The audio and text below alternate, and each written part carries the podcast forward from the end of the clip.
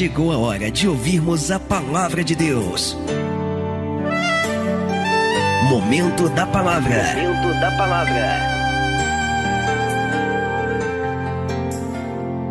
Evangelho de Mateus, capítulo 8, versículo 1, diz assim a palavra: E descendo ele do monte, seguiu-o uma grande multidão. E eis que veio um leproso e o adorou, dizendo: Senhor, se quiseres, podes tornar-me limpo. Verso 3. E Jesus, estendendo a mão, tocou-o, dizendo: Quero ser limpo. E logo ficou purificado de sua lepra. Amém. Senhor, tu podes me curar. Se tu quiseres, tu podes mudar a minha história. Jesus vai dizer: Eu quero. Amém. Eu quero te curar. Eu quero restaurar a tua vida. Eu quero mudar a tua condição. Eu quero mudar a tua história. Jesus, ao tocar naquele homem e ao dizer quero, ele estava falando que queria muitas coisas e nós vamos entender o significado do eu quero de Jesus. Não era só a lepra o problema maior, não era só a lepra que importunava, não era só a lepra que debilitava esse homem. Mas o querer de Jesus na vida dele vai fazer com que a história daquele homem fosse mudada. Posso dizer uma coisa: Deus quer mudar a tua história nesta noite. Amém? Ele quer. Pastor, será que Deus quer transformar meu casamento? Será que Deus quer mudar a minha vida familiar? Será que esta lepra que tem me corroído a pele, que tem ruído os meus ossos, que tem arrancado as minhas forças? Será que esta lepra que tem debilitado a minha vida familiar, será que o Senhor quer me restaurar? Eu te digo com toda a propriedade, com toda a certeza: Jesus quer mudar a tua história. Mas às vezes não depende só do querer de Jesus, não. Jesus ele quer muita coisa para a gente. Deus ele quer muitas coisas para nós. E você sabe qual é a vontade de Deus para as nossas vidas? A vontade de Deus é boa, perfeita e agradável. Deus ele quer para mim, Deus ele quer para você tudo de bom, tudo de perfeito e tudo de agradável. Ele quer. Mas se Ele quer, por que, que muitos de nós não usufruímos? Porque não agimos da maneira adequada, a fim de que o querer dEle se transforme em efetuar em nós. Hoje nós vamos aprender a como o querer de Deus vai se transformar em efetuar, em ação, em verdade, em transformação nas nossas vidas. E descendo ele do monte, seguiu uma grande multidão. E eis que veio um leproso e o adorou, dizendo: Senhor, se quiseres, podes tornar-me limpo. E Jesus, estendendo a mão, tocou-o, dizendo: Quero ser limpo. E logo ficou purificado da sua lepra. Eu quero pedir a você, por favor, curve a tua cabeça aí no teu lugar, feche os teus olhos, estenda a mão aqui para mim, estenda a mão aí para o televisor abençoa a minha vida. Peça para Deus colocar nos nossos lábios a palavra que vai mudar a tua história. Pai, em nome de Jesus, já estamos te adorando, já estamos te glorificando, já sentimos a tua presença nesta primeira parte do culto online, mas agora, Deus, é momento de nós ouvirmos a tua palavra. Agora não é momento de nós olharmos com os olhos ou pensarmos com o coração, mas agora é momento de nós abrirmos os ouvidos para ouvirmos aquilo que sai da tua boca, porque é o que sai da tua boca, é o que dita a nossa história, é o que muda a nossa vida. A tua palavra diz que nem só de pão viverá o homem, mas de toda a palavra que sai da boca do Senhor. As palavras que saem da boca do Senhor são vida para nós. Então, em nome de Jesus, que nesta noite, Senhor, a palavra que sair da tua boca e que vier até nós, que ela traga vida para todas as áreas para todos os lugares, para todas as pessoas que estarão nos ouvindo agora. Jogue por terra os impedimentos, as barreiras, os obstáculos que tentarem se opor a esta ministração. Prepara, Senhor, os ouvidos desta pessoa para te ouvir, o coração para receber e a mente para assimilar aquilo que vai ser dito e principalmente colocar em prática para que ela viva as tuas promessas. Em nome de Jesus, fala conosco e nos abençoe. É o que te pedimos e já te agradecemos e que assim seja feito. Amém, Jesus. Amém, Senhor. Graças a Deus. Você sabe que antes de nós entendermos esta palavra, antes de nós entendermos a revelação, porque por detrás de cada palavra, por detrás de cada frase, é, citada na palavra, nas Escrituras, na Bíblia, existem revelações. Porém, para que nós possamos entender a revelação que está por detrás desta palavra, existem algumas considerações que nós não podemos deixar de fazer, existem algumas considerações que nós não podemos deixar de observar. E a primeira consideração muito importante é a respeito da lepra em si. A gente fez um estudo né? E eu queria que você prestasse bastante atenção nisso.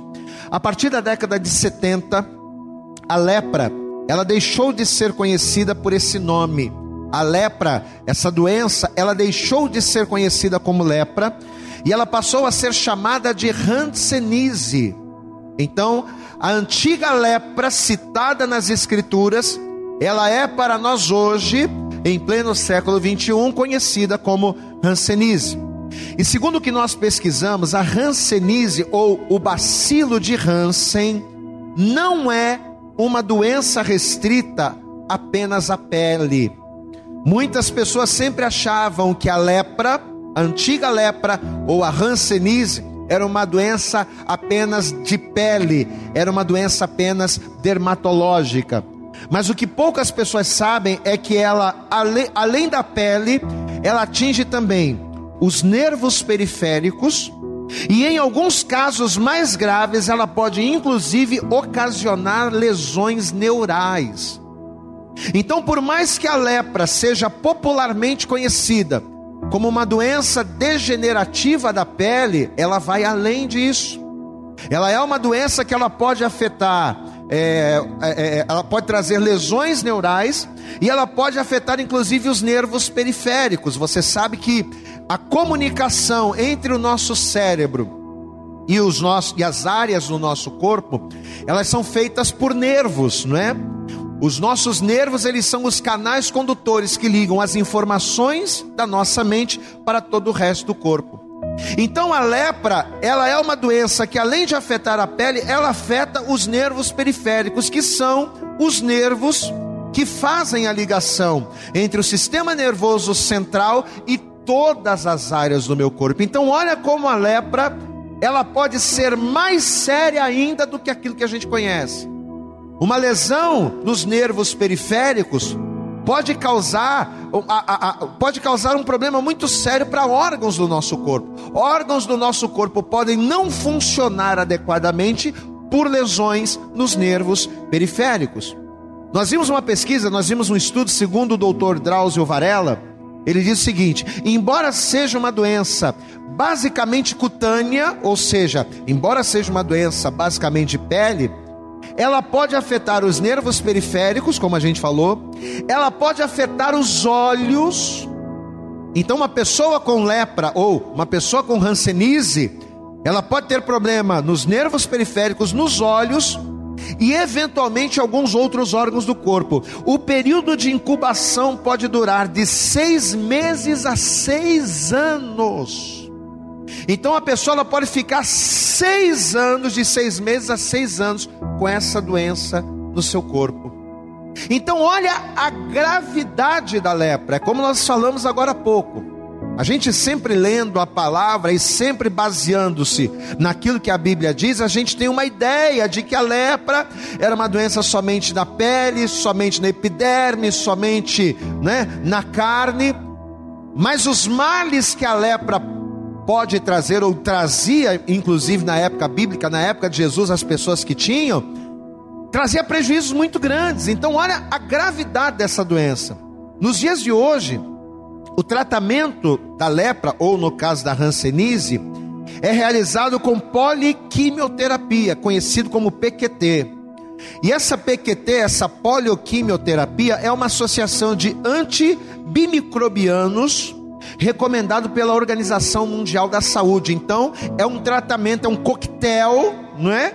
De, de remédios que é receitado pela Organização Mundial de Saúde para combater a hanseníase. E o tratamento é, é ambulatorial, ou seja, a pessoa não precisa estar internada, ela pode fazer um tratamento mesmo que à distância. Mas isso hoje. Hoje, para combater a hanseníase, a antiga lepra, a pessoa pode tomar esse coquetel, ela pode fazer um tratamento à distância, não é? Apesar de ser uma doença que pode afetar e pode se tornar grave, existe um tratamento eficaz para essa doença. Só que imagine uma doença como essa, afetando tantas áreas como ela pode afetar, imagine isso há dois mil anos atrás. Hoje nós temos um tratamento, vamos dizer assim, eficaz para resolver o problema. Hoje nós temos aí é, esse coquetel de remédios, hoje nós temos tratamentos direcionados para isso, para que as pessoas se curem. Mas imagine isso há mais de dois mil anos atrás: uma doença sem tratamento, uma doença sem cura, e que além de afetar a carne, como nós já conhecemos, ela vai mais além. Era uma doença que afetava os nervos, era uma doença que afetava os olhos, o sistema nervoso central, afetava a aparência, porque se afeta a carne, não é? Se afeta a pele, a aparência da pessoa não fica boa, não fica agradável. Então, olha quantos malefícios. Afeta os olhos, sistema nervoso central, afeta a pele, afeta a aparência. E ainda por cima, por tudo isso, gerava discriminação e baixa autoestima. Imagina o leproso se olhando, ou a pessoa que tinha rancenismo, vamos pegar lepra, porque a gente está falando da época bíblica. Imagine um leproso se olhando no espelho, e com a sua pele né, completamente tomada por esta doença, tomada de manchas, tomada de impinges, tomada né, de feridas. Imagina a pessoa com os olhos afetados, talvez sistema nervoso central, sistema nervoso abalado, os nervos abalados. Imagine como está a aparência, a autoestima de uma pessoa que possuía esta enfermidade. A pessoa não podia chegar perto de ninguém, porque além de tudo, a lepra era uma doença contagiosa. Então a baixa autoestima se dava pela aparência da pessoa, não é? Porque ela se olhava e, e, e não se sentia contente com aquilo que ela estava vendo dela própria, e também pelo fato de não poder lidar com outras pessoas, até porque o ser humano é um ser sociável, a gente precisa de contato, a gente precisa estar em contato com outras pessoas para que a gente possa evoluir, para que a gente possa amadurecer. Só que o leproso, ele não tinha esse privilégio devido à baixa autoestima, devido né, à sua aparência, devido à discriminação, pela falta de conhecimento, as pessoas acabavam discriminando. Se você for comigo em Gênesis, por exemplo, a Bíblia diz, né? Gênesis no capítulo 2, versículo 18, quando Deus olhou para a terra e viu que tudo que ele havia feito era muito bom, Deus ele olhou para o homem e Deus ele viu o homem sozinho. E quando Deus ele percebeu que tudo era muito bom, mas que ele viu o homem só, o que Deus disse? Não é bom, não é bom que o homem viva só. Por que, que, Deus, por que, que Deus disse isso? Deus não achou bom o homem estar só, não só pelo fato dele não ter a mulher, não só pelo fato dele não ter a companheira, a adjuntora, mas Deus não achou bom o homem ser o único da sua espécie, Adão ser o único porque os animais já existiam no jardim, os pares, as espécies, só o homem estava sozinho. Não é bom que o homem viva só. O ser humano não pode viver sozinho, o ser humano não pode viver isolado. Mas a lepra acabava proporcionando isso. O ser humano, ele acabava se enclausurando, se fechando. As pessoas, a pessoa que tinha lepra, Volto a dizer, por ser uma doença altamente contagiosa, ela acabava se escondendo. A lepra obrigava a pessoa a se esconder dos outros, a se esconder dos olhos. A lepra acabava fazendo com que a pessoa se afastasse de todo mundo. Então, olha como era terrível, nesta época, uma pessoa ser leprosa. Ela poderia se tornar uma pessoa deficiente, volto a dizer, no seu sistema nervoso, os nervos periféricos, nos olhos. A aparência da pessoa não era agradável porque era uma doença que atingia a pele, não é? E não era legal aquilo que se via, aquilo que a doença proporcionava. E além de tudo, a pessoa tinha problemas internos, no coração, na mente, na autoestima. Era complicado ser leproso. Você quer ver uma coisa? Eu quero que você abra comigo em Levítico. Deixa eu mostrar uma coisa aqui para você, para você ter uma ideia do quanto era complicado. Levítico no capítulo 13. Levítico, capítulo de número 13. Olha que a palavra de Deus ela diz aqui a partir do versículo 1. Levítico, capítulo 13, verso 1 diz assim: Essa aqui era a lei, era a lei.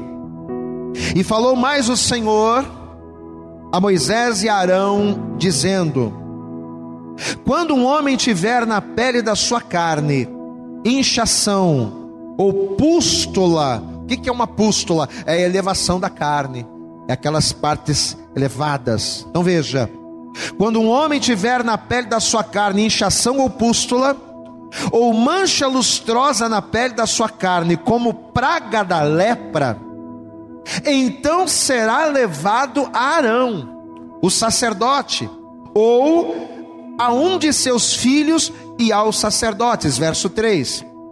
E o sacerdote examinará a praga na pele da carne, e se o pelo na praga se tornou branco, e a praga parecer mais profunda do que a pele da sua carne, ah, é praga de lepra o sacerdote o examinará, agora olha que triste, e o declarará por imundo.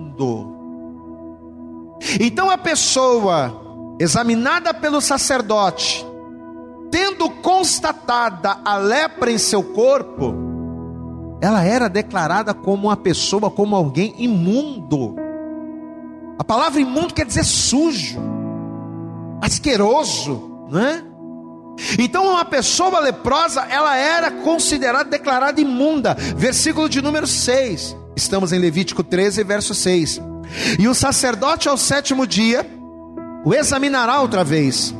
E eis que se a praga se recolheu e na pele a praga não se estendeu, então o sacerdote o declarará por limpo. É uma pústula. E levará as suas vestes, e lavará as suas vestes, e será limpo. Mas se a pústula na pele se estende grandemente, depois que foi mostrado ao sacerdote para a sua purificação, ou para a sua purificação, outra vez será mostrado ao sacerdote. E o sacerdote o examinará. E eis que, se a pústula na pele se tem estendido, o sacerdote o declarará por imundo, é lepra ou lepra é. Amados, então, olha quão debilitado. Por que, que eu estou mostrando tudo isso aqui? Por que, que eu falei para você acerca é, dos estudos, acerca da questão é, clínica da lepra? E por que, que eu estou lendo isso aqui para você? Para você entender, para você considerar aquilo que a gente falou no início, a gente precisa fazer algumas considerações.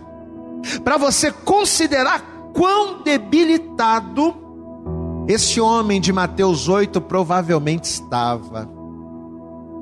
Imagine quantas coisas passavam pela mente desse homem. Imagine uma pessoa com a aparência deformada, uma pessoa completamente discriminada, uma pessoa que era declarada imunda, e o imundo não podia chegar perto de ninguém. Como é que esse homem estava? Como é que estava a mente desse homem? Não é só o corpo. A lepra era uma enfermidade que não debilitava apenas o corpo, mas os sentimentos, as emoções. Então considere como é que esse homem estava. Esse homem provavelmente estava muito mal. Só que é justamente aqui, fazendo essas considerações acerca do estado em que esse leproso se encontrava, é que Deus ele vai começar a falar conosco através desta palavra. Sabe por quê?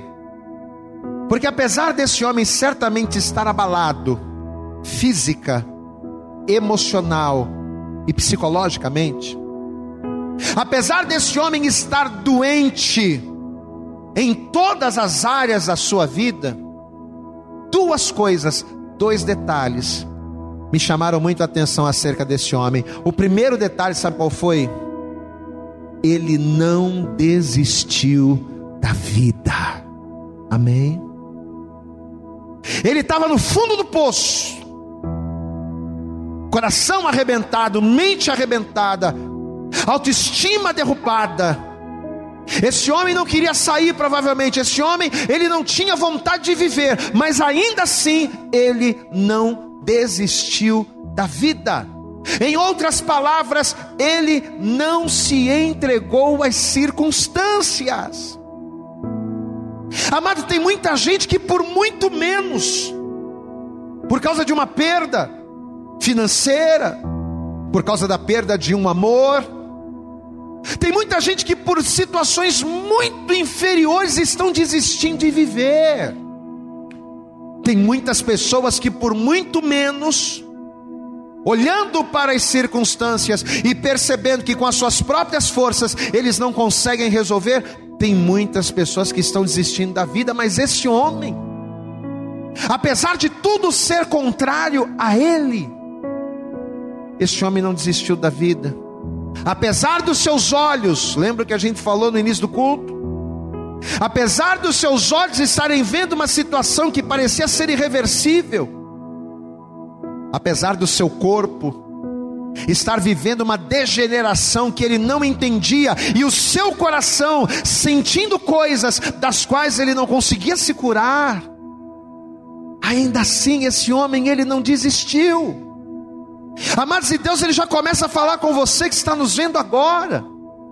Você que talvez ao olhar para o teu filho, ao olhar para a tua filha, andando em más companhias, ao olhar para o teu casamento, para o teu marido que nunca muda, para a tua esposa que nunca muda, talvez você já tenha desistido das coisas, pastor. Eu tenho desistido, eu estou pensando, pastor, seriamente em, em fazer uma besteira. Para, para, porque tem gente muito pior do que você para que o teu problema não é o pior problema do mundo. Tem gente passando por situações muito mais sérias do que a tua e nem por isso estão desistindo da vida. Olha o exemplo desse homem.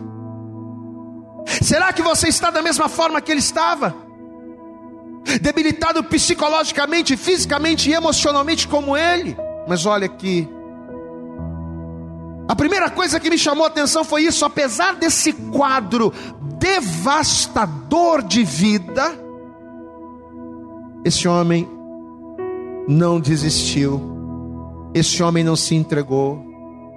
Deixa eu dizer uma coisa para você, e eu quero que você guarde isso. Deus ele me usa muito com frases, eu quero que você guarde essa frase. O teu limite não limita Deus. Amém? Eu vou repetir. O teu limite não limita Deus. Talvez você chegou no teu limite, mas o fato de você ter chegado no teu limite não significa que o teu limite é o limite de Deus, não. Pastor, eu cheguei ao meu limite com meu filho. Eu estou no meu limite com a, minha, com a minha mulher, com os meus filhos, com a minha vida profissional. Você pode estar no teu limite, mas o teu limite não limita Deus, porque se tu creres, Deus ele vai além do seu limite e quando você menos espera, ele faz o sobrenatural acontecer na vida daquele que nele crê. O teu limite não limita Deus. Não ache que porque você está no teu limite, você Deus chegou ao limite dele, não. Você pode estar no teu limite, mas Deus ele é poderoso para transformar a situação. Glória a Deus, querido. Não era porque aquele homem estava naquela situação que tudo acabou, não, peraí ainda existe uma solução. Você pode dar um glória a Deus aí, meu irmão. Eu acredito que aquele homem pensou, ainda existe uma solução. E por que, que eu acredito? A Bíblia não diz que ele falou isso, mas por que, que eu acredito? Porque ele foi lá. O primeiro detalhe que me chamou a atenção acerca dele é que ele não desistiu, ele não se entregou. E o segundo detalhe, ao não se entregar, ele buscou a ajuda da única pessoa que poderia mudar a sua história. Às vezes a gente conta o nosso problema para tanta gente, a gente conta para vizinha, a gente conta para o pai, a gente conta para o amigo, a gente desabafa com fulano, a gente desabafa com ciclano, a gente busca resolver os nossos problemas nos ombros de tantas pessoas, quando na verdade apenas uma pode mudar a nossa história. Aquele homem, por mais que ele estivesse no limite, ele sabia que o seu limite não era o limite do Senhor e por isso, ao estar no limite, ele fez daquela condição a motivação que ele precisava para buscar aquele que poderia mudar a sua vida. Talvez você está no limite do teu casamento, no limite da tua vida familiar, no limite naquilo que diz respeito à vergonha na tua vida financeira mas não use esse limite para se autodestruir, mas use esta situação como motivação para buscar e crer que em Deus tudo é possível. Amém? Você entende isso? Esse homem, ele disse: Espera aí, eu vou buscar Jesus, porque eu tenho ouvido que Jesus, esse tal de Jesus, tem curado tanta gente por aí. Tem tanta gente dizendo que esse homem faz eu vou lá. O que, que eu tenho a perder? A minha pele já está arrebentada, o meu coração já está arrebentado, a minha autoestima já está lá embaixo. Eu não tenho mais o que perder, eu vou lá. Eu vou pagar para ver. E uma vez tendo ele buscado a Jesus, não desistindo ele da vida, esse homem leproso, além dele ter ido até Jesus, esse homem tomou três atitudes. Três atitudes, três escolhas que mudaram a vida dele.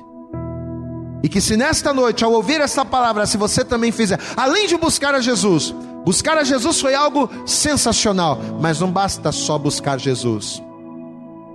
Ele foi até Jesus, glória a Deus, mas quando ele chegou na presença de Jesus, ele fez três coisas. Que se nós seguirmos e fizermos, eu tenho certeza que Jesus ele vai mudar a tua história. Vamos ver comigo que coisas são essas? Volte comigo em Mateus. Vamos lá. Evangelho de Mateus, no capítulo 8. Vamos ler com calma para a gente não perder os detalhes deste texto. Evangelho de Mateus, capítulo 8, versículo 1 diz assim: preste atenção. E descendo ele do monte. Ele quem? Jesus. Jesus estava pregando a palavra para uma multidão. E descendo ele do monte, seguiu-o uma grande multidão. Agora preste atenção no versículo 2. E eis que veio um leproso, vírgula, e o que, que ele fez? Primeira coisa, e o adorou. Glória a Deus, querido. Amém. E eis que veio um leproso e o adorou. Qual foi a primeira atitude? Qual foi o cartão de visita que este leproso deu para Jesus? Primeira coisa que ele fez, olha aqui, mesmo ele sendo leproso, ele o adorou. Amém? Ele não estava curado, não ele estava com a pele, a inchação na pele, ele estava todo estoporado, todo escangalhado, mas do jeito que ele estava, sem ter visto nenhum milagre, sem ter visto nada acontecer, na mesma condição que ele estava, ele adorou Jesus. Amado, ele não chegou dentro de Jesus murmurando, ele não chegou dentro de Jesus reclamando da vida, ele não chegou praguejando como muita gente faz. Ah, minha vida é uma droga. Ah, droga de vida, eu não sou nada, eu não nada disso. A vida dele realmente estava escangalhada. Mas nem por isso ele deixou de adorar Jesus. Ah, que droga, que inferno de vida. Não mesmo não tendo de onde tirar forças, mesmo não tendo de onde tirar forças, esse homem adorou Jesus. Você consegue entender isso, amado? Adorar Jesus com bolso cheio de dinheiro, adorar Jesus com corpo cheio de saúde, adorar Jesus com um bom emprego, com uma boa casa, com um carro na garagem é mole. Eu quero ver adorar Jesus leproso, coração arrebentado, todo mundo te discriminando, te deixando de lado. Poucos conseguem, esse homem conseguiu. Mesmo não sabendo se Jesus o curaria. Porque ele está adorando Jesus, mas e se Jesus não cura? E se Jesus não fosse tão poderoso como todo mundo diz? Mas mesmo sem saber se Jesus o curaria ou não, independente do que Jesus poderia lhe fazer, ele adorou. Amado, deixa eu dizer uma coisa para você: nós temos que aprender de uma vez por todas, nós temos que aprender isso, a reclamar menos e adorar mais. É isso que falta para muita gente ser abençoada. É isso que falta para muita gente deixar de viver uma vida de derrota, uma vida de miséria. Reclamar menos e adorar mais. Gente, a gente precisa aprender a aproveitar melhor as oportunidades que a gente tem quando a gente está na presença de Deus. Às vezes a gente está na presença de Deus, às vezes a gente está na igreja, a gente está buscando ao Senhor e a gente está usando o nosso tempo só para pedir, ou só para reclamar, ou só para murmurar, ou só para. Não, vamos adorar, gente. Vamos reclamar menos. Vamos conversar menos, vamos papear menos. E vamos adorar, vamos aproveitar a oportunidade que a gente tem na presença do Senhor. No Evangelho de João, no capítulo 4, versículo 24, você sabe o que a palavra diz? A palavra de Deus diz assim: ó, Deus é espírito, ou seja, Deus não é matéria, Deus não é carne, Deus é espírito, glória a Deus. Então vamos lá, olha o que ele diz: Deus é espírito, importa que os que o adoram, quem são os que o adoram? Nós. Então Deus é espírito. Então, para esse Deus que é espírito, o que que importa? O que que importa para ele? Que os que o adoram o adorem em espírito e em verdade. Para Deus que é espírito, você sabe o que é importante? Que aqueles que são chamados para adorar, adorem. O problema é que a gente foi chamado para adorar, mas em vez da gente adorar, a gente reclama.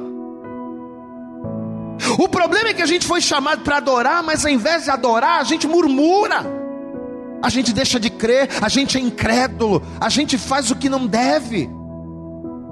Mas olha o que a palavra está dizendo: Deus é espírito. Então, para Deus que é espírito, o que, que importa? O que importa não é você chegar, ah, eu vou adorar a Deus, então eu vou dar um milhão de, de reais como oferta para Deus. Deus é espírito, meu irmão. A adoração que Deus quer, o que Deus quer de você não é o teu dinheiro. O que Deus quer de você não é. Deus não precisa de nada que você tem. Deus só quer uma coisa de você. Se você foi chamado para adorar, que você adore. Adore. Em espírito. Não é adorar com coisas, com palavras, com atitudes, com coisas que o vento, com coisas que o vento sopra e leva, não. Adora em espírito. Você sabe que o espírito do homem está ligado ao que? Ao coração, não é? Corpo, alma, espírito. O espírito está ligado ao coração, né? Então que você adore de todo o teu coração e que você adore em verdade. É isso que Deus quer. O Deus que é espírito, ele se importa com isso, que a gente adore. Que a gente esteja na presença dele, que a gente aproveite as oportunidades que temos para reclamar menos e adorar mais. Só que esse é o grande problema, né? Esse é o grande problema dos cristãos, daqueles que foram chamados para adorar. O que importa é que os que o adoram, nós somos chamados para adorar. Mas esse é o problema, a gente não adora. Se você for comigo no livro do profeta Isaías, vamos lá. Isaías no capítulo de número 29. Deixa eu mostrar para você isso aqui. Isaías, livro do profeta Isaías, capítulo 29. Olha o que a palavra de Deus diz aqui. Isaías capítulo 29, verso 13, diz assim: Porque o Senhor disse: Pois que este povo se aproxima de mim, e com a sua boca e com os seus lábios me honra, mas o seu coração, o seu espírito, o seu coração se afasta para longe de mim. E o seu temor para comigo consiste só em mandamentos de homens em que foi instruído. Amém, amados? Deus quer adoração. Deus não quer adulação. Glória a Deus, igreja. Repete aí comigo na sua casa. Deus quer adoração, não adulação. Deus é espírito. E o que, que importa para o nosso Deus que é espírito? Que eu, você, César, todos nós que fomos chamados para adorar, adoremos. Mas adoremos como? Não com palavras, não com reclamações, não que adoremos em espírito e em verdade. Esse leproso, ele não ele não usou o seu problema como desculpa para ficar enclausurado, para ficar trancado. Não, não, ele não usou. Pelo contrário, ele fez do seu problema a sua motivação para vir até Jesus e para adorar. Vir até Jesus para pedir, todo mundo vem. Você vê que ele não foi. Você vê que ele não foi lá. Vir para Jesus para pedir, todo mundo vem. Mas vir até Jesus para adorar, são poucos. Primeira atitude desse leproso, ele adorou. Segunda atitude, volta comigo em Mateus. Evangelho de Mateus, capítulo 8. Vamos para a palavra. Guarde. Primeira atitude, ele adorou. Segunda atitude, ao adorar Jesus, o que, que ele fez? Ele reconheceu que Jesus era Senhor. Amém? Vamos aqui, ó. Mateus capítulo 8, versículo 2. E eis que veio um leproso, vírgula, e o adorou, vírgula, dizendo: o que, que ele disse? Senhor. Glória a Deus, querido não satisfeito em ir até Jesus para adorá-lo, ele adorou dizendo o quê? Hã? Chamando Jesus de Senhor. Amado, não adianta nada eu adorar a Jesus com trabalho, ou adorar a Jesus com ofertas, com oferendas, ou eu oferecer adulações para Deus, não adianta eu querer comprar Deus com coisas. Não adianta eu querer comprar a bênção de Deus. Deus tem que ser o meu Senhor. Você entende isso? Ah, mas Deus não está vendo. Você sabe o que a gente vê hoje em dia? A gente vê as pessoas querendo comprar Deus, né? Ah, Deus, eu vou na igreja, eu vou ser fiel, eu vou orar, eu vou buscar, eu vou fazer. Se o Senhor me abençoar, se o Senhor me abrir aquela porta, se o Senhor me der aquela bênção, eu vou fazer. Meu irmão, não adianta você querer comprar Deus. Não adianta você querer usar o que você tem. Você tem que adorar a Deus, mas adorar reconhecendo que Ele é Senhor da tua vida. Deus tem que ser Senhor da tua vida, porque se Deus não for, não adianta. Eu vejo pessoas, e eu já vi muitos, muitos casos como esse, de pessoas que iam na igreja para devolver dízimo, que iam na igreja para apresentar ofertas para Deus, mas estavam no mundo. Ah, não, pastor, eu tenho que ser fiel, né? Eu tenho que adorar a Deus, tenho que apresentar a Deus o meu melhor, minha fidelidade para Deus honrar. A pessoa era dizimista e ofertante, mas estava no mundo. Não servia a Deus. Não... Deus não era o seu Senhor, não adianta. Não adianta você trabalhar para Deus, não adianta você estar tá na igreja, não adianta você apresentar, se Deus não é teu Senhor. Você entende a questão desse homem aqui? Esse homem adorou a Jesus, dizendo que tu é meu Senhor. Eu reconheço, Jesus, que tu não és somente o filho do carpinteiro. Eu reconheço que tu és Senhor. Glória a Deus, amado. Se Deus não for Senhor da tua vida, se Deus não for Senhor da tua vida por completo, não adianta nada. Não adianta você fazer campanha, não adianta você subir monte, não adianta você fazer propósito, não adianta você dar oferta, não adianta você. Você pode fazer o que você quiser. Ele adorou, mas ele adorou reconhecendo que Jesus era Senhor. A maior adoração que nós podemos render para Deus é quando nós reconhecemos e fazemos de Jesus Senhor das nossas vidas. A maior adoração, a adoração que move situações, a adoração que move a mão de Deus em nosso favor, é quando a gente adora com o nosso coração, pegando Ele, pegando a nossa vida e entregando para Jesus, reconhecendo que Ele é nosso Senhor. No livro do profeta Isaías, no capítulo 45, no versículo 22, a palavra de Deus ela diz: Olhai para quem? Para mim olha para mim, adore a mim, busque a mim, se renda a mim, olhai para mim e sereis salvos. Vós todos os termos da terra, porque eu sou Deus e não há outro. Amém? É quando nós adoramos a Deus é quando nós adoramos ao Senhor, reconhecendo que Ele é Senhor, que Ele é Deus e que não há outro, é somente aí que somos salvos. Olhai para mim, vós, olhai para mim e sereis salvos. Você talvez está ouvindo essa palavra nessa noite, você diga, pastor, eu estou precisando ser salvo. Leproso precisava ser salvo da lepra.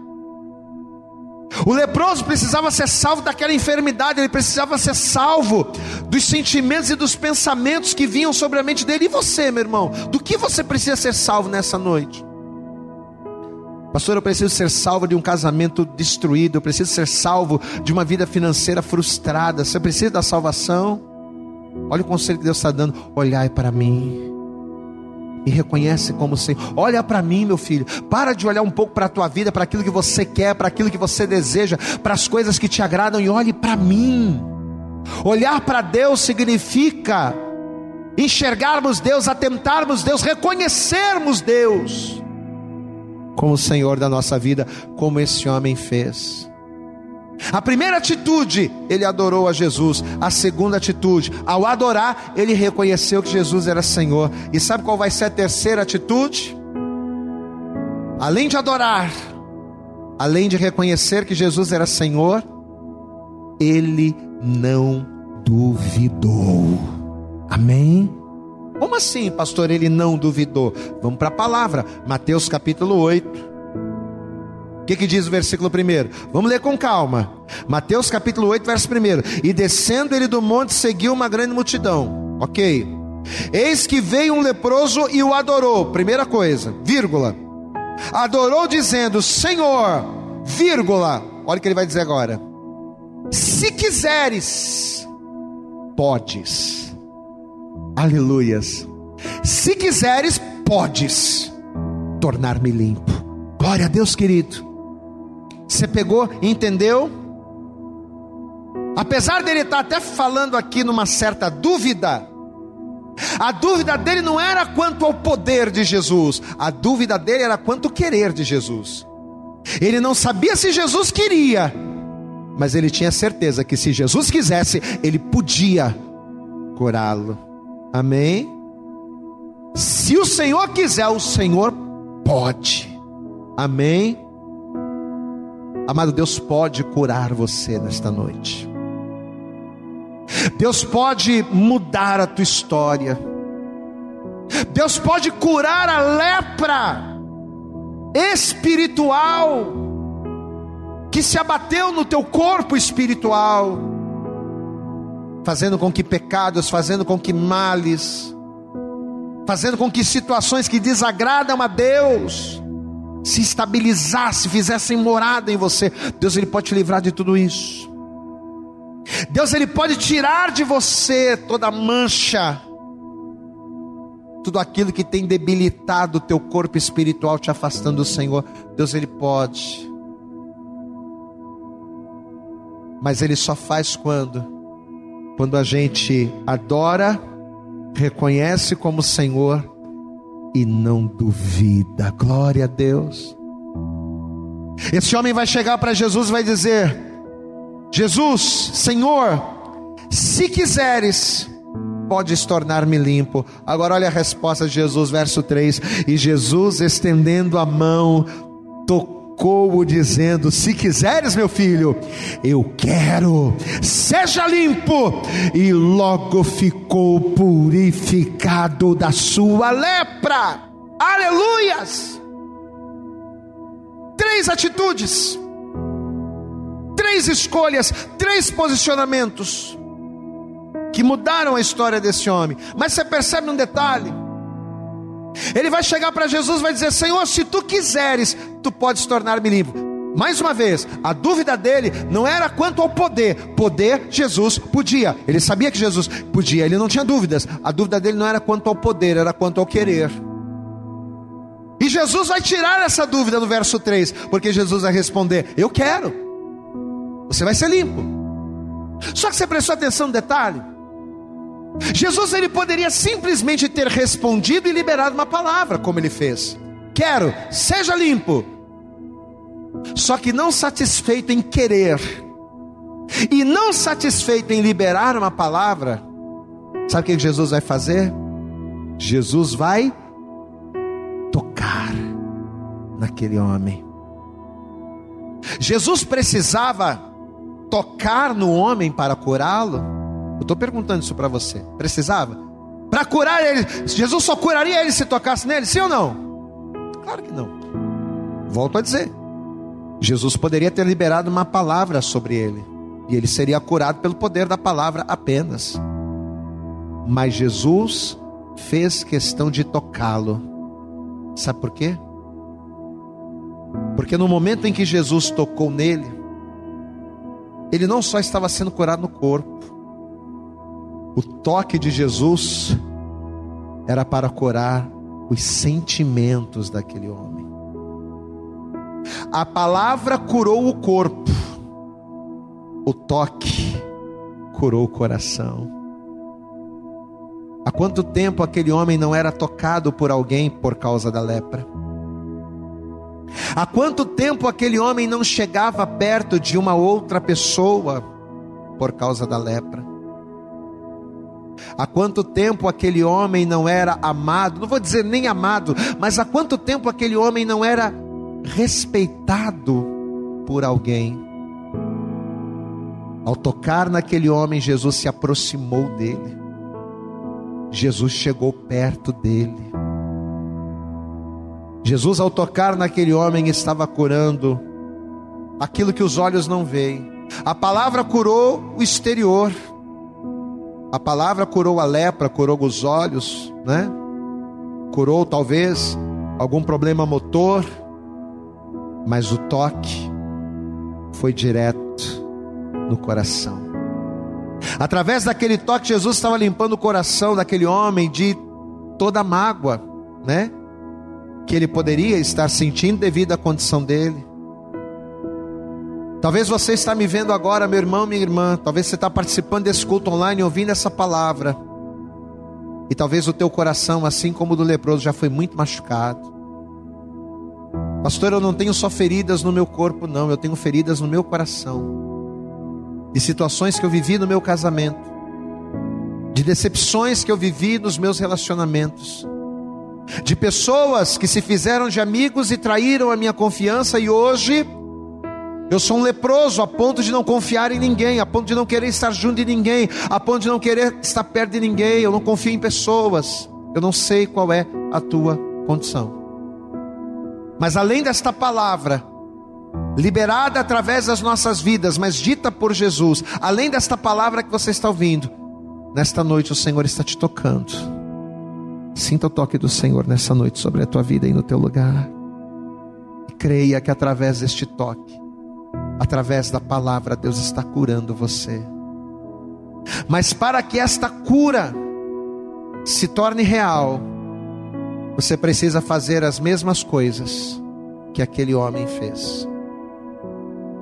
Aquele homem não deixou se levar pelas circunstâncias, ele não desistiu da vida. E ao não desistir da vida, ele foi até a única pessoa que poderia curá-lo, Jesus. Mas ao chegar diante de Jesus, ele teve que fazer três coisas. Primeiro, adorar. Segundo, reconhecer. E terceira, não duvidar. Se você vier para Jesus, você que está me vendo e talvez você ainda não entregou a tua vida para Jesus. Pastor, eu nunca entreguei minha vida para Jesus porque eu achava que não precisava. Por que, que a pessoa tem que entregar a vida para Jesus, pastor? Porque entregar a vida para Jesus significa vir para Ele. A gente não vem para Jesus quando a gente está na igreja, quando a gente vem para a igreja. A gente vem para Jesus quando a gente levanta a mão e confessa que Jesus é o nosso único Senhor e único Salvador. Então, se nessa noite, se você vier para Jesus, se você adorar Jesus, qual é a adoração que Jesus quer de você? Teu coração, a tua vida. Jesus ele quer que você o adore como o leproso fez, o adore reconhecendo como teu Senhor. E ao fazer isso, se você crer, se você não duvidar, como diz a letra da canção, pode ter certeza que o teu milagre vai chegar. Eu quero orar por você. Você que talvez ouviu esta palavra, você que está participando desse culto, e talvez você diga, pastor, eu nunca entreguei minha vida para Jesus porque eu achava que não precisava. Mas depois desta palavra, ouvindo-a e entendendo-a, eu percebi que eu sou um leproso, não no corpo, não na pele, não na carne, mas eu sou um leproso no meu interior, porque a lepra tem corroído a minha vida em todas as áreas. Mas eu ouvi esta palavra e entendi o que precisa fazer, e o primeiro passo é entregar a vida para Jesus. Então quer dizer que vir para Jesus é confessá-lo, adorar a Jesus, reconhecendo que Ele é Senhor, é confessá-lo. Então, se é isso eu quero, você que está me vendo agora, ouvindo, se você nunca entregou a tua vida para Jesus numa igreja evangélica, mas agora, ao ouvir esta palavra, se você quer Jesus, coloque a tua mão sobre o teu coração e eu vou orar por você. Faça isso. Pastor, eu quero entregar a vida para Jesus.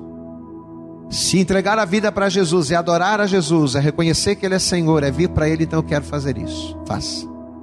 Pastor, eu estou afastado. Talvez eu estou falando agora com pessoas que se afastaram do caminho. E você, você sabe que a lepra no Antigo Testamento ela era uma espécie de juiz de Deus sobre a vida do homem. Miriam, quando murmurou contra Moisés, se tornou leprosa, porque o juízo de Deus veio sobre ela, né? Namã, quando tocou no anátema, fazendo o que era mal aos olhos do Senhor, ele ficou leproso. Por quê? Porque a lepra era um juiz de Deus. Hoje em dia, a pessoa que peca contra Deus não fica leprosa na carne mas talvez você se afastou de Deus. E desde o dia em que você se afastou de Deus, meu irmão, talvez a lepra tomou conta do teu casamento, da tua vida familiar, da tua estrutura. Pastor, eu sou uma pessoa que eu não consigo realizar coisas. Eu começo coisas, coisas e não termino. Eu começo projetos e não consigo colocá-los adiante. Pastor, eu, eu, sou uma pessoa muito inteligente, mas eu não consigo prosperar, eu não consigo crescer. A minha vida parece estar amarrada. A minha vida parece estar doente. O meu casamento, eu amo a minha esposa, eu amo meu marido, mas o meu casamento parece estar doente. O meu relacionamento não prospera. Pois é. Talvez ao se afastar de Deus você ficou dessa forma. Mas olha a palavra que Deus está liberando sobre a tua vida hoje. Se você vier para Ele, se você adorá-lo, reconhecendo-o como Senhor, se você entregar a tua vida para Ele, Jesus vai estender a mão sobre você hoje ele vai dizer para você: Quero, seja limpo, e Ele vai curar você. Você quer voltar para Jesus, pastor? Eu quero. Então coloca a tua mão sobre o teu coração aí onde você está. Eu quero pedir a todos que por favor fechem os olhos. Feche os teus olhos. Com a tua mão sobre o teu coração, com os teus olhos fechados. Ore comigo dizendo assim: Senhor, meu Deus, e Senhor, meu Pai, nesta hora eu ouvi a tua palavra, eu ouvi a tua voz, e eu compreendi que, por pior que seja a minha situação, há jeito para mim, a salvação para mim. E a salvação para a minha vida está em eu olhar para ti. E olhar para ti é fazer o que o leproso fez, é me achegar ao Senhor, é te adorar e reconhecer que tu és o meu Senhor. E é por essa razão, por entender a palavra, é que eu faço agora o que aquele leproso fez. Eu te adoro, reconhecendo que só Jesus é o meu único Senhor e único Salvador.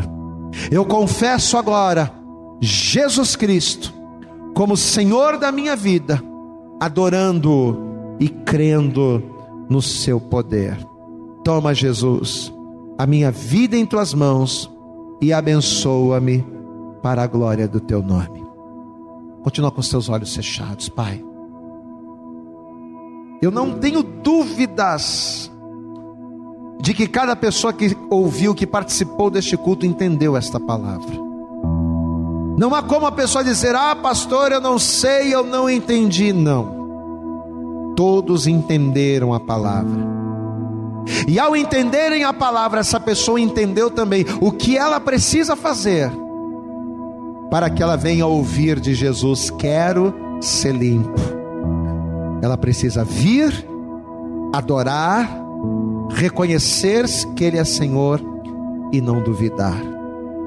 Os seus filhos, por quem agora estou orando e que estão com as mãos sobre o coração e com os olhos fechados, eles estão fazendo isso, eles estão reconhecendo, mesmo diante de todas as dificuldades, eles não desistiram da vida e estão crendo que a salvação está no Senhor.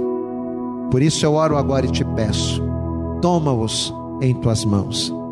Que a partir desse momento os teus filhos não estejam sós, mas que a partir de agora o Senhor seja com eles. Que o Senhor os limpe de toda a lepra espiritual, de todas as, as malignidades, de tudo aquilo que impede essa pessoa de ter uma vida plena. Que o Senhor arranque, que o Senhor abençoe, e que o mais importante de tudo, que o Senhor escreva o nome dele, o nome dela, no livro da vida é o que nós te pedimos nesta hora, com toda a nossa fé e desejar, te agradecemos. No nome santo e poderoso de Jesus, amém. E graças a Deus. Amém. Eu acredito que essa mensagem falou poderosamente com você. Mas se você acredita que ela pode ajudar também uma outra pessoa que você gosta, ama ou admira, mande para ela. Compartilhe o link ou convide essa pessoa para seguir o nosso podcast. E creia que fazendo isso, ainda que não seja você a ministrar, além de nos ajudar, você estará cumprindo o ID de Deus. Deus abençoe você e até o nosso próximo conteúdo.